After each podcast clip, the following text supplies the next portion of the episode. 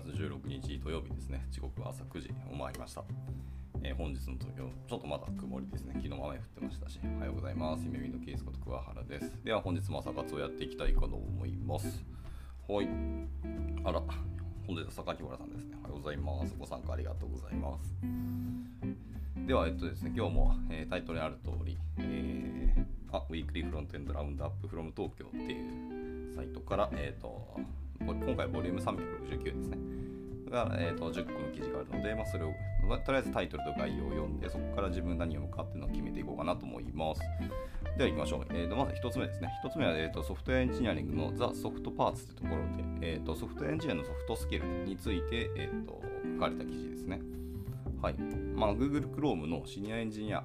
シニアスタッフエンジニアリングマネージャーという方がいて、まあ、そのマネージャーとして10年間を通して学んだソフトスキルというのを紹介しているそうですね。まあ、ちょっとボリューミーですけど、まあ、役に立つアイデアがたくさん載っているそうです。はい、で2つ目は、えーと、More Thoughts on SPAs ですね。はい、SP に関する考えというところで、ノーラン氏による SPA に関する考えをまとめていると。まあ、特に Core Web Vital とか、まあ、コードキャッシュとか、まあ、サービスワーカーといったアイデアに対して、まあ、SPA と MPA を比較して、まあ、その長所とか、まあ、短所、欠点とか僕も解説してるよってことでした。はい、あこのモアソーツの SPA はまさに僕が昨日読んだ記事ですね。はい、結構面白かったし、あのまあ試験も結構書いてあったので、割と勉強になるというか、参考になるなと思いましたね。まあもちろん、あの異論もあるでしょうし、まあ、SPA と MPA にとってあの自分たちの考えとかあったりするので、あのまあこれが正解ではあるっていう意味ではないですけど、まあ、考え方、改めてこう MPA を再評価したり、逆に SPA というところの再評価をするっていう意味でいい記事だったなと思いましたね。はい。では続いて、えー、3つ目ですね。3つ目は The Many Definitions of Server Side Rendering っていう記事ですね。はい。まあ、様々なサーバーサイドレンダリングの定義っていうところを語ってますと。はい。で、これはですね、まあ、そもそも SSR とは何ぞやっていうところから入ってさ、まあ、様々なアプリケーションフレームワークで実装されている、まあ、サーバーサイドレンダリングのドキュメントを取り上げて、えー、そのサーバーサイドレンダリングをどのように定義しているかっていうのを見ていきましょうということでした。まあ、コンポーネントフレームワークのま SSR とアプリケーションフレームワークでの SSR、ま、それぞれを明確にしていきましょうというところですね。はい、これも結構面白そうですね。はい、続いて、えー、と4つ目ですね。4つ目は、えー、State is hard、えー、why SPA will persist というところですね。はいまあ、SPA と MPA それぞれについて特徴と、まあ、問題点、メリット、デメリットを考察するよということですね。これらをどのように採用していくか、またそれぞれどのように捉え、向き合っていくかべきかっていうのを考えるというところでした。はああれですね、あの多分ですけど、2つ目の記事、モアソーツ SPA っていうところですけど、多分同じノーラン氏の書かれた記事じゃなかったかなと思ってますね。はい。まあ、さっきの記事の確か続きの記事だったような記憶があります。はい。で、続いて、え5つ目ですね。5つ目はシッピングトゥプロダクションです。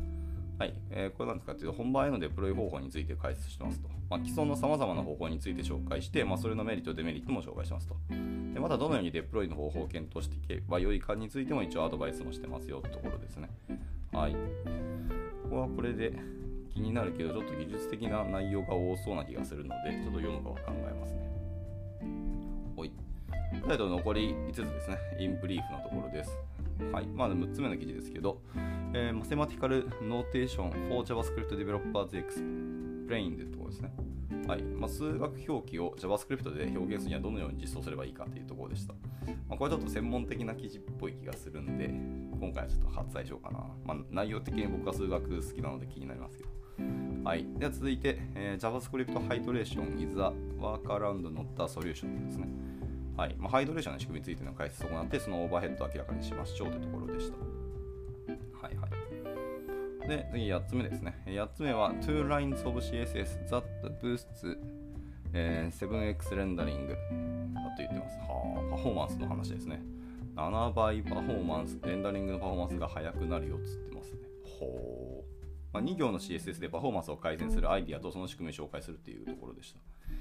これはちょっとタイトルにつられそうだなと思いましたね。はい。次、えー、コーナー詰めですね。えー、コーナー詰めの記事は、えー、プレスティッジライティングですね。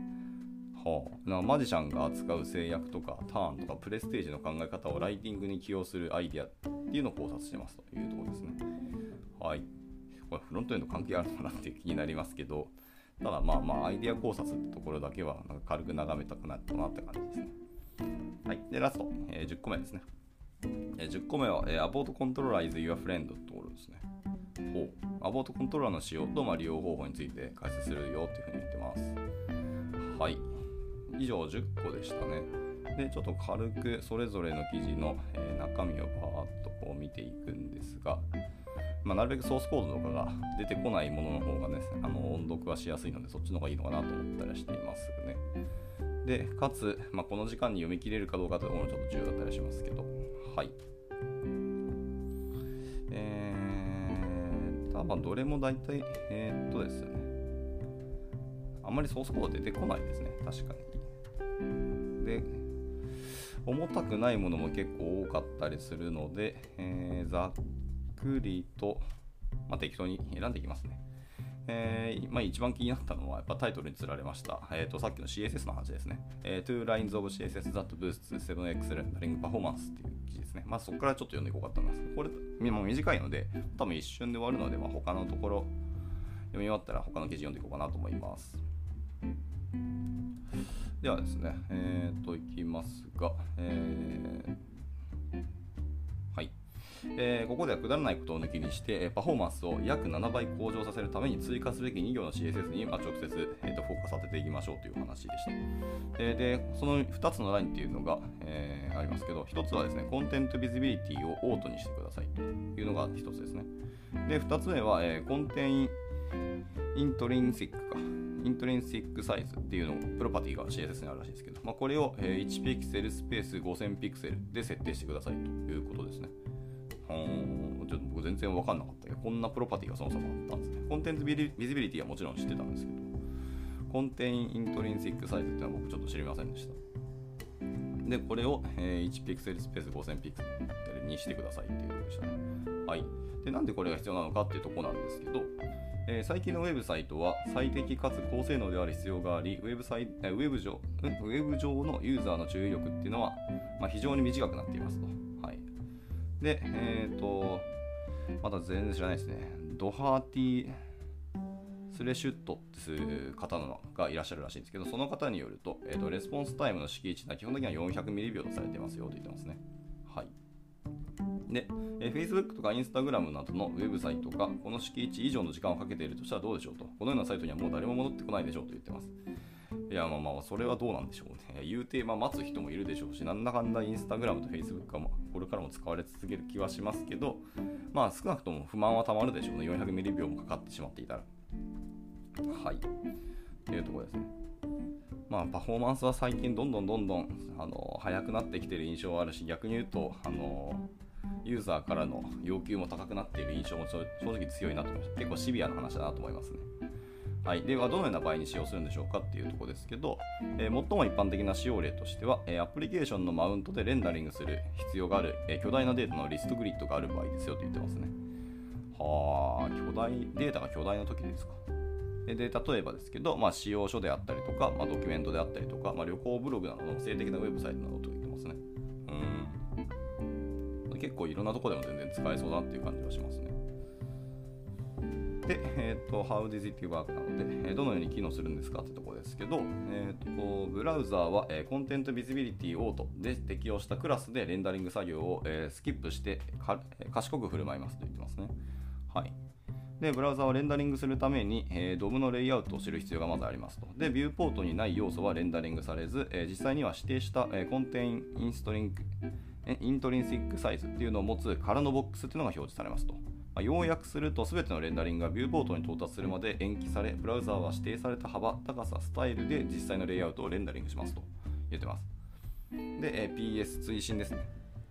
で、ビューポートの、え外にないレイアウトっていうのは、まあ、 height 0を持つので、まあ、遅延されたレイアウトがビューポートに来たときに、え互いの上に重なってしまうので、え content intrinsic size っていうのが必要な理由だよって言ってますね。あー、なるほどですね。まあ確かに重なるもんね。まあでも height 0か。はいはい。まあ、そのため、えー、 contain intrinsic size が適切に指定されないと、まあ、スクロールバーがおかしな方向に移動してしまうみたいな欠点もありますよと言ってますね。はい。なるほどですね。これはちょっと気になったし、実際にちょっと僕も 自分の開発している、あのー、プロジェクトでの、なんか、ね、しれっとちょっと入れてみようかなと思いましたね。まあ、あと、もちろん開発の中で入れて、本番で入れるかちょっとわかんないですけど、まあ、本番で入れても問題なそうだったらそのまま入れちゃいたいと思いましたね。はい。で、えー、気になるのはやっぱりブラウザ対応ですよね。はい、ブラウザ対応ですけど、えーと、コンテントビジビリティは、えー、CSS コンテインメントスペックに依存していますと。で、コンテントビジビリティっていうのは、この記事の執筆時点では、主に、えー、Chromium サポート、テックでサポートされていますと言ってますね。はあ、はあ、まあ、これでも普通に、なんだっけ、Can I use で見てみればいいんじゃないかと思ったりしましたけど。ちょっと試しに見てみましょうか。えー、Can I use で、でもコンテンツビジビリティは普通に全然見れる気がしましたけどね。コンテンツ、えー、ビジビリティ、はい。ありましたね。CSS コンテンツビジビリティですけど、はい。IE は全滅、えー、Firefox 全滅、えー、Edge は85以上ならいける、えー、Chrome も85以上ならいけるので、Edge と、えー、Chrome の最新であればいける。Safari の全滅ですね。これは iPhone Safari ももちろん全滅。で、オペラがあ確かにクロミウムなのでいけますね。で、71以上であればいけるっていうので、まあ、最新であればいけるってことでした。はい。なるほどですね。Firefox がダメっていうのと、サファリダメっていうので結構シビアですね。ああ、ちょっと現実的じゃなくなりましたね。はい。なるほど、もったいないけど使い、これは使えないかもな。わかりました。はい。で、一応記事戻りますね。で、CS、しかしですね、コンテンツビジビリティのサポートっていうのはハイエンドのシステムで持っていて損はない機能ですけど、まあ、ウェブ開発の進捗に伴い、まあ、すぐに全てのブラウザでサポートされるようになるでしょうと、えー、言ってます。ただ、願わくばっていうのを指令締めてるので、まあ、で対応してほしいなと思いますけど、Firefox が対応しないはちょっと重い気が僕はしてたりしますね。はい。で、であれば、えっと alternative っていうところですね。はい。まあまあまあ、あの代替手段というところですけど、まあ、もし使えないんであれば、えーと、JavaScript のパフォーマンスを向上させるために、まあ、リストの仮想化などの代替手段が一応なくはないですけど、はいえーと、ちなみにそのリスト、えー、 virtualization っていうのが、まあ、別の記事のリンクが貼られてますね。はいまあ、この読んだ記事は後ほど載せます、ツイッターでツイートしますので、そこからその記事のリンクをたどってもらえれば嬉しいなと思います。はい、えで、まあ、戻りますと、まあ、JS でなんか手段はあるんですけど、まあ、2行の CSS でできることを100行の JS を書いて、それをメンテナンスしたい人はいないでしょうと言ってますので、まあ、ぶっちゃけ入れないでしょうっていう話ですね。はいまあ、さらに読むと一応 JS でできることはありますよと。なんか React Window と,、えーと、React バーバーチャライズドってみたいな、えーと、ライブラリーがあるので、まあ、その辺を使っても別にできなくはないよと言ってますね。はい、っていうところでした。まあ、あとは further readings というところで、まあ、他の記事が貼られてますね。はいえーと、WebDev の、えー、 content visibility のサポートみたいなところの記事リンクと、えーと、 developer.mozilla.org ですね。これは MDN ですね。の方に、えー、 content visibility の、まあ、使い方のところを貼ってあるので、まあ、そこも見てください。Regards っていうところで、えー、締められてますというところでした。一旦まあ CSS の、えー、 tips ですね。レンダリングパフォーマンスを上げるチップスでした。コンテンツビジビリティをオートにして、えー、コンテンツイントリンシックサイズの1ピクセル5000ピクセルにしてくださいというところでした。はい、ただまあブラウザサポートがあまりできされてないので、まあ、ちょっと現実的じゃないなという気はしますね。Chromium ブラウザでしか使えないというのがかなり痛いなと思いましたけど、まあ、時間の問題っちゃ時間の問題だし、まあ、自分のアプリケーションが Chromium しかもう対応しませんっていうんであればまあいいかもしれないですね。はい。以上、1つ目の記事でした。では、2つ目の記事ですね。2つ目の記事何読もうかなってちょっと悩んだんですけど、まあ、せっかくなんか SPA の記事をたくさん読んだので、そのまま SPA の記事を読んでいこうかなと思いますね。で、一番気になったこのソフトウェアエンジニアリング、ザ・ソフトパーツってやつですね。あのソフトウェアエンジニアに対するあのソフトスキルの話ですけど、はい、でこちらかなりボリューミーなんで、えっ、ー、と、明日以降、ちょっと読んでいこうかなと思います。はい、多分2日ぐらいかかる気がしますので、まあ、これは今日は割愛しますね。はい、じゃあ、えーと、SPA の記事です。State is hard. Why SPAs will、persist? という記事を読んでいこうかなと思いますね。はい。昨日に引き続き、えーと、ノーラン氏が、えー、書かれているソフトウェア、えーと、じゃブログ記事ですね。では行きましょう。はい。え、ー、と、ウェブ開発について書いていると、えー、盲人と象というようななんか例え話があるらしいですね。もう全然また知らないですけど、まあ、盲人と象の例え話のような気分になることがありますと。あ、あれか。えっ、ー、と、目が見えない人が象の一部を触ってそれを、えーと、自分たちの知ってる範囲で、まあ、観測してる範囲でこれはこれだみたいなことを言ってるけど実は象ですよみたいなことですよね。はい、っていうあの、まあの、画像があったりするんですけど。はい、で私が熱心に、えーミティについて説明すると他の誰かがいやそれは尻尾だと言ってるし、えー、一方象の背中に乗ってる人は、まあ、一体何が起こってるんだろうみたいな不思議に思っている、まあ、今言った話の、まあ、具体例ですね、まあ、ありますと。はい、これ結構、あのー、言えて妙な画像なので、まあ、普通に盲人と像で調べてみていただけると出てくると思います。見たことある方も多分多いと思いますね。はい。で、戻りますね。えー、e コマースサイトだったり、まあ、生産工場アプリだったり、まあ、ブログだったり、ストリーミングサイト、ビデオゲーム、ハイブリッドモバイルアプリ、えー、などなど、など、あれですね、実際の宇宙船のダッシュボード、ー、など、まあ、私たちはみんなウェブテクノロジーを使ってさまざ、まな種類の製品を使っているので、まあ、自分がやっていることを説明するための共通のボキャブラリーっていうのは持つことさえ、まあ、難しくなってきているよって言ってますね。はい、でまたウェブ開発の、えー各、えー、サブディシプリンっていうのは、まあ、非常に奥が深いため、まあ、トンネル上に視野が狭くなったり、まあ、他の人々が異なるツールや制約で、えー、作業していることを忘れがちになりますというところですね。はいまあ、ユーザーもそうですし、えー、運用者もそうですし、まあ、開発者もそうですけどもいろんなコンテキストとか状況がある中でいろんなことをやってるのでもう共通のワードとかボキャブラリを持つってかなり難しいっていうことのま説明をしてますね。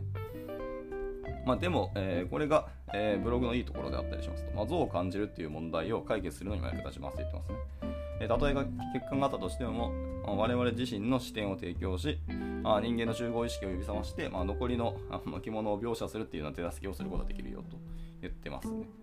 はい。で、えっ、ー、と、2つの記事ですね、の、えー、と一応リンクが貼られてます。えー、ToPost っていうリンクがあるんですけど、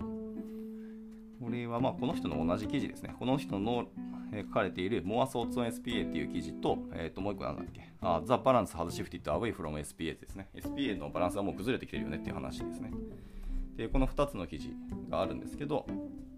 はいまあ、いわゆるシングルページアプリケーションについての記事ですと、えー、と MPA ですね。マルチプルマルチページアプリケーションですね、の記事ですね、の新しい定義と、まあ、ウェブサイトを構築する際にどちらを選択する理由について、まあ、ちょっと不器用な手探り状態ですけども、一応記事を書いてみましたと。で、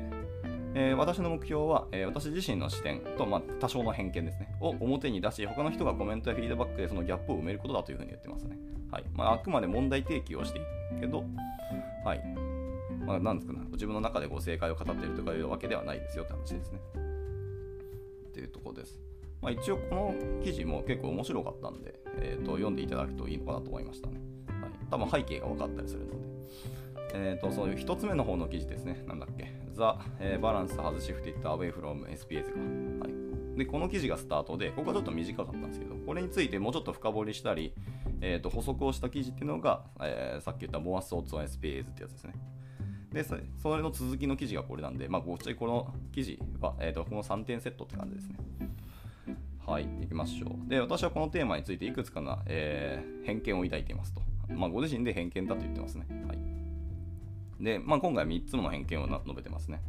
えー、1つは、えー、私は通常、まあ、人間広告よりもパフォーマンスには結構重視していますと。たとえ不格好でも直感的ではないとしても、よりパフォーマンスの高い解決策というのを選びますと言ってますね。はい、で2つ目が、えー、ブラウザーがどのようにどそう動作するかっていうのを理解し、えー、独自の、えー、質的なソリューションを考案するよりも、まあ、ブラウザー的な方法に依存するのが、まあ、好きだと言ってます。はい、この時には、まあ、ブラウザーに、え、沿った実装するのが好きだということですね。はい、で3つ目、え、私はユーザーランドで起きていることにほとんど注意を払っていないと言ってます。なんかあるある意味でこう金属に近い状態にとどまっていると。はい、でブラウザの視点から世界を見ることが私は好きなんですって言ってます。でもソースコードでなくてコンパイルされたコードを見せてくださいって言ってますね。なるほど。かなり面白いな。はい。まあ、確かにこれは偏見と言われても仕方ないかもしれないですね。はい、で僕らはやっぱりプログラマブルに書きたいと思う人もいますし、やっぱり可読性の方を重視するっていう方もいらっしゃいますし、はいまあ、いろんな設計理論に基づいて設計するのが、まあ、実装するのが美しいという方もいらっしゃいます。まあ、ここは結構違いますけど、この人はとにかくブラウザーに沿ったコードを書くというところが、あの思想にあるらしいですね。はい。で、このトピックについて考えたり、他の人が書いたものを読んだりして、一つ印象に残っているのは、SPA の大きな魅力っていうのは、ま、多くの問題を引き起こす可能性のある同じものえーと、つまり状態だということですね。はいはいはい。まあ、SPA の、まあ、大きな課題はやっぱり状態ですよね。はい、で SPA が好きな人っていうのは SPA がナビゲーションの間に、え、状態を維持するという事実を、まあ、よく称賛しています。まあ、例えば次のようなことですねって言ってますけど、はい、次のようなことですが、まあ、また3つ出てくるんですけど、はい、えっ、ー、と、1つですね、えーと、1つは検索入力があるとしますとで。入力した後は別の場所をクリックして移動しても、次のページには入力されたテキストがまだ残ってますと。のが1つですね。2つ目は、えー、スクロール可能なサイドバーがあるよということですね。途中までスクロールしていて、まあ、なんかクリックして、次のページには、えー、最後のスクロールの位置のサイドバーが残ってますよってところですね。また、えーと、スクロールの位置っていうのを保存しておこうというところですね。で、えー、と3つ目はですね、え、拡張可能なカードのリストがあるみたいなやつですね。まあ、そのうちの1枚を展開して別の場所をクリックすると、まあ、次のページでまだその1枚が展開されたものになっているという感じです。まあ、いわゆるいろんな、えー、とユーザーが動作した状態っていうのをとにかく維持しているというところですね。はい。これはあのステート管理というよりもあの画面の、えーと、展開した後の、えーと、状態っていう感じですね。はい。でもこのような例っていうのはいわゆるネストされたルートだったりすると。え特に複雑なデスクトップ UI で、え特に重要であることに注目してくださいよということを言ってますね。で、UI の他の部分が変わっても状態を維持するサイドバーとかヘッダー、フッターを思い浮かべてください。えー、モバイル UI では、えー、ナビゲーション時にビューポート全体をほぼ変更することが一般的ですけど、その問題は、えー、はるかに少ないっていうのが、えーと、興味深いところですよねって言ってます。うん。で、状態を管理するっていうことは、ソフトウェアを書く上で最も難しいこの一つだと言ってますね。まあ、これは、まあ、確かにそうだと思いますけど。でそして多くの点で状態管理の側面っていうのは SPA にとって大きな恩恵ともなりますと。で特にナビゲーション間の状態の映像化について考える必要はなく自動的に行われますよというですね。MPA では、えーと、ページのアンロード時にこの状態は何らかの永続的な形式、まあ、ローカルストレージでもいいですし、インデックス DB でもいいし、まあ、他のなんか外部ストレージでもいいですけど、に、まあ、シリアライズをして、まあ、ページのロード時に、えーと、あれですね、再ハイドレーションをしなきゃいけないよということですね。で一方で、えー、状態が決して、えーとあれですね、吹き飛ばされない という事実っていうのはまさにメモリーリークにつながるものなので私がすでに何度も、えーと、ドキュメント化している SPA についてにつきものついてのつきものの問題だと言ってますね。まあ、メモリーリークは、まだそれも実装次第っていう感はありますけど、まあまあ言うて、えまあ、ずっと悩み続けなきゃいけない課題ではあるというのは事実ですね。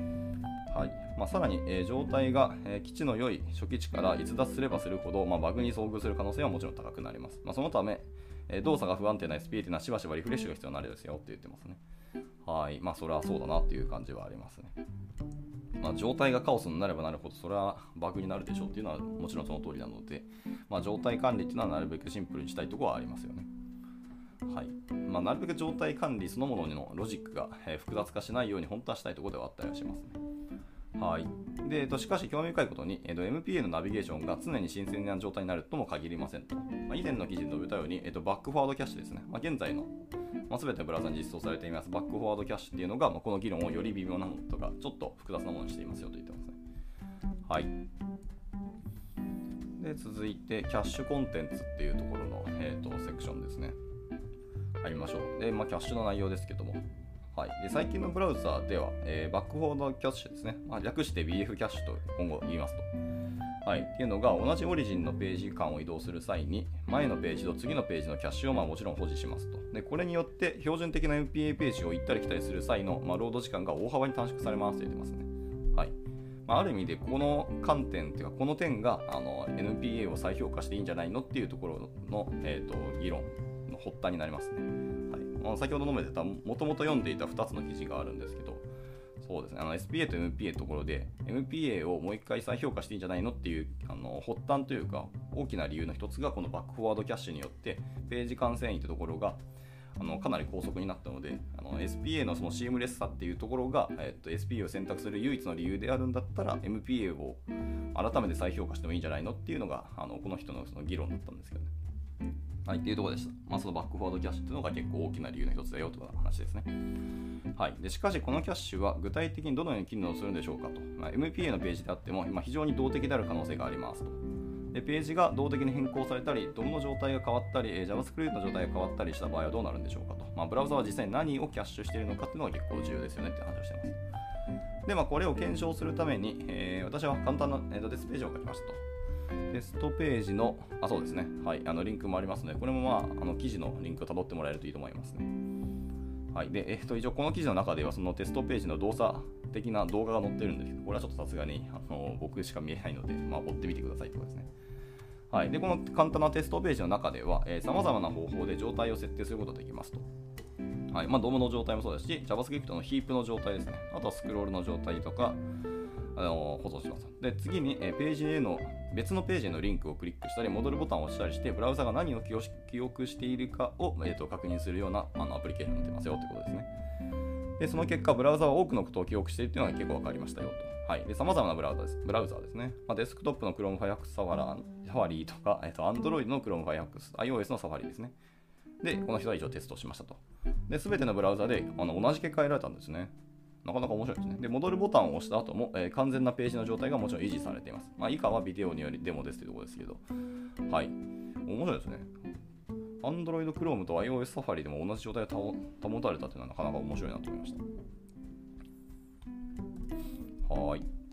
で、えっ、ー、と、もう時間が短くなってきたんですけど、ちょっと急ぎます。はい。え、ー、と、メインドキュメントとサブローラーの両方のスクロール位置っていうのが保持されていることに注,、えー、と注意してくださいと。えー、さらに驚くべきことに、えー、ドムで表現されていない JavaScript の状態ですね。まあ、ここはボタンがクリックされた回数とかも一応保存してるんですけど、っていうものも、えーと、保存されてますと。で一応別にこれは画面の中に出してないらしいですけどね。はい、でさて、はっきりさせておきたいのは、これは通常のいわゆる全身的なナビゲーションにおける状態の維持の問題を解決するものではないよということも言っておきますと。はい、MPA が状態をシリアライズする必要があることについて、まあ、上記で述べたっていいんですけど、えー、キャッシュされない全てのナビゲーションに当てはまる話だよと言ってますね。でまたこの動作はブラウザーによって微妙に異なる可能性があり、まあ、そのヒューリスティックはあなたのウェブサイトでは機能しないかもしれないと言ってますね。はいまあ、しかし、ブラウザがこれだけのものをすぐに使えるというのはもちろん素晴らしいことなので、ここはまた再評価してもいいんじゃないのっていう話ですというところですね。で、最後、コンクルージョンです。結論の話ですね。まあ、微妙な差異はもちろんあると思いますね。完全に全く同じ機能をブラウザが提供することは、まあ、まあまあ、多分今後もありえないと思いますけど、とはいえ、ほぼほぼ同じようなことができているっていう事実は結構面白いなと思いましたね。で、まあ、結論です。えーと、SPA 技術と MPA 技術、まあ、あるいはこの2つの混合的な技術を採用する理由はもちろんたくさんありますけど、まあ、全ては構築しようとするもののニーズと制約に依存するっていうところですね。まあまあ、それはおっしゃる通りだと思いますね。はい、でここ数回の記事では、えー、我々が気づかないうちに足元で起きている MPA の興味深い変化に改めて光を当てようとしてみましたと。でこれらの変化っていうのはとても重要であり SPA と MPA のどちらのアーキテクチャを採用するかを決める際の、まあ、判断材料になるかもしれませんと。でナビゲーション API のような、まあ、実験的なブラウザ API っていうのがあって、まあ、これらはフォーカスやスクロール管理といった長年の問題も解決しようとさえしていますと。でもちろんフレームワークも SPA と MPA の両方で、まあ、技術的革新を続けてますよと言ってますね。で SPA がアプリケーション開発の多くの側面を、えー、きちんと簡素化、まあ、シンプル化しているということ、まあ、つまり状態が1箇所ですね。メインスレッドあとはナビゲーション間で持続的に維持するっていうことは SPA の最大の強みであると同時に、まあ、予測可能な問題の源泉でもあるということですね。はい。でパフォーマンスやアクセシビリティの専門家っていうのは SPA の問題点を指摘し続けることができますけど、まあ、結局のところ開発者が同等の MPA よりも SPA をコーディングする方が簡単だと信じるんであれば、はい、SPA は作り続けられるでしょうと言ってますね。まあ、これはそうだと思いますけど、まあ、当分みんなまだまだ SPA を作るんじゃないかなと思いますね。はい、MPA の,、えーと、その画面完成っていうののパフォーマンスが上がったっていうところだけでじゃあ MPA をやりますかっていうとそれまた別の問題だと気がしますしそれだけでじゃあ MPA 使うかっていうとそうではないなっていう気もしますのでね。はいで MPA の機能を向上させるっていうことは問題を解決するための一つの方法には過ぎないと言ってます。SPA の開発者のためのツールとか、まあ、ガイダンスだったり、まあ、あとは教育的な改善などですね。他の方法からアプローチすることも同じ最終目標に向かって努力することはできます。